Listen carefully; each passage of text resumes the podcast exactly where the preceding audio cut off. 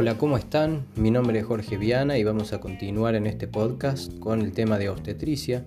Vamos a ver em, ahora cómo se realiza el diagnóstico del embarazo, ¿sí? Vamos ahí entonces. El diagnóstico del embarazo lo podemos evidenciar mediante la aparición de signos y síntomas.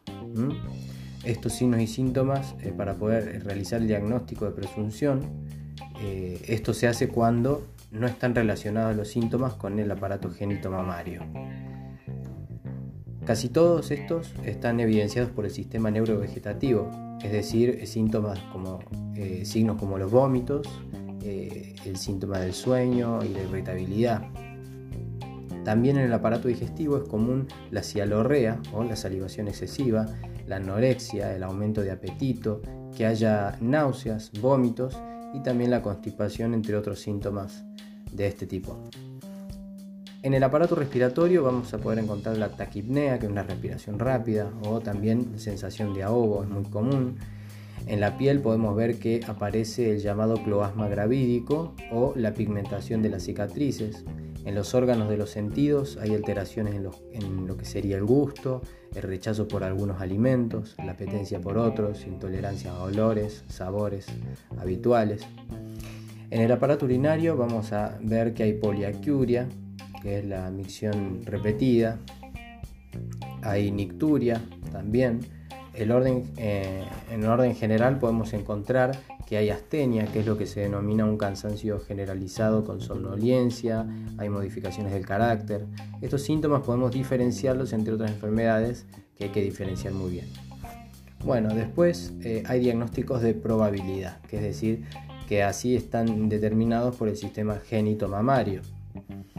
Este diagnóstico de, probabilidad puede darse por la aparición de amenorrea en las mujeres de edad fértil y en las, regulares, el signo de Jekyll-Chadwick, en donde podemos evidenciar la vulva que está cianótica o de color violáceo por aumento de la vascularización. También podemos ver el signo de Udell, eh, con el tacto vaginal se comprueba el reblandecimiento del cuello uterino y aumenta el tamaño del útero, con la edad del embarazo que son 4 centímetros por mes aproximadamente. Cambia de forma para tornarse globuloso y va a disminuir la consistencia. También podemos encontrar el signo de sec, que es la deformación del útero hacia el cuello implantado, el signo del noble budín. Alrededor de las 12 semanas puede detectarse el útero a través de los fondos de saco laterales de la vagina también está el signo de Landín, que es el reblandecimiento del istmo uterino, el signo de Oxander. Por el tacto en el fondo de saco se nota más eh, el latido por aumento del flujo, el signo de Braxton Hicks, cambios de consistencia por contracciones del miometrio, también hay signos mamarios, aumenta el tamaño y la turgencia y aumenta la pigmentación de la areola. Hay un aumento de los los tubérculos de Montgomery y la aparición de las areolas secundarias la red venosa subdérmica, red de Haller, que la podemos encontrar muy visible. Luego eh, vamos a encontrar, gracias al diagnóstico de certeza, que nos va a definir realmente que hay un embarazo, son dados exclusivamente por el feto y clínicamente se van a manifestar después de las 20 semanas de gestación.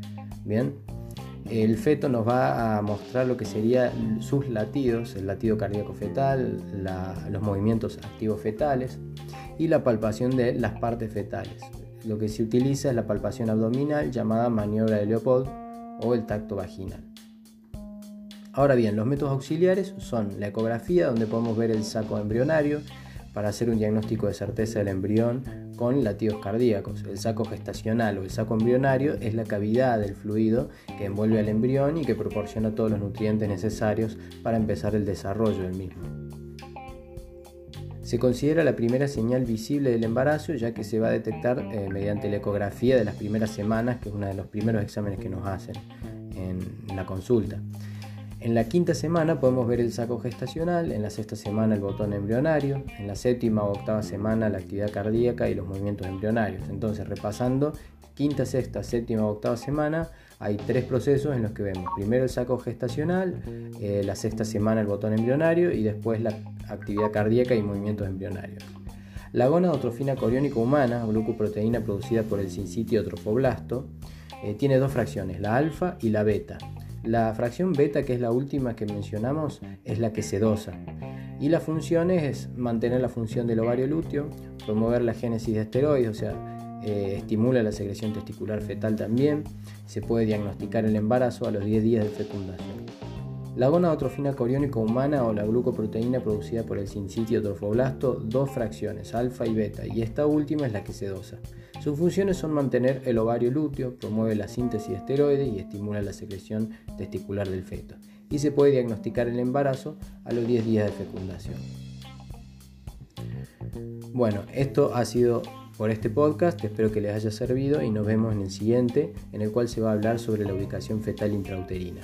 Espero que anden muy bien, pueden suscribirse a cualquiera de las redes de TechMed Sociedad Anónima en YouTube, Facebook, Instagram y cualquiera de las redes sociales. También tenemos nuestros grupos de WhatsApp donde eh, compartimos y nos relacionamos entre la comunidad. Espero que anden muy bien y nos vemos en el siguiente podcast.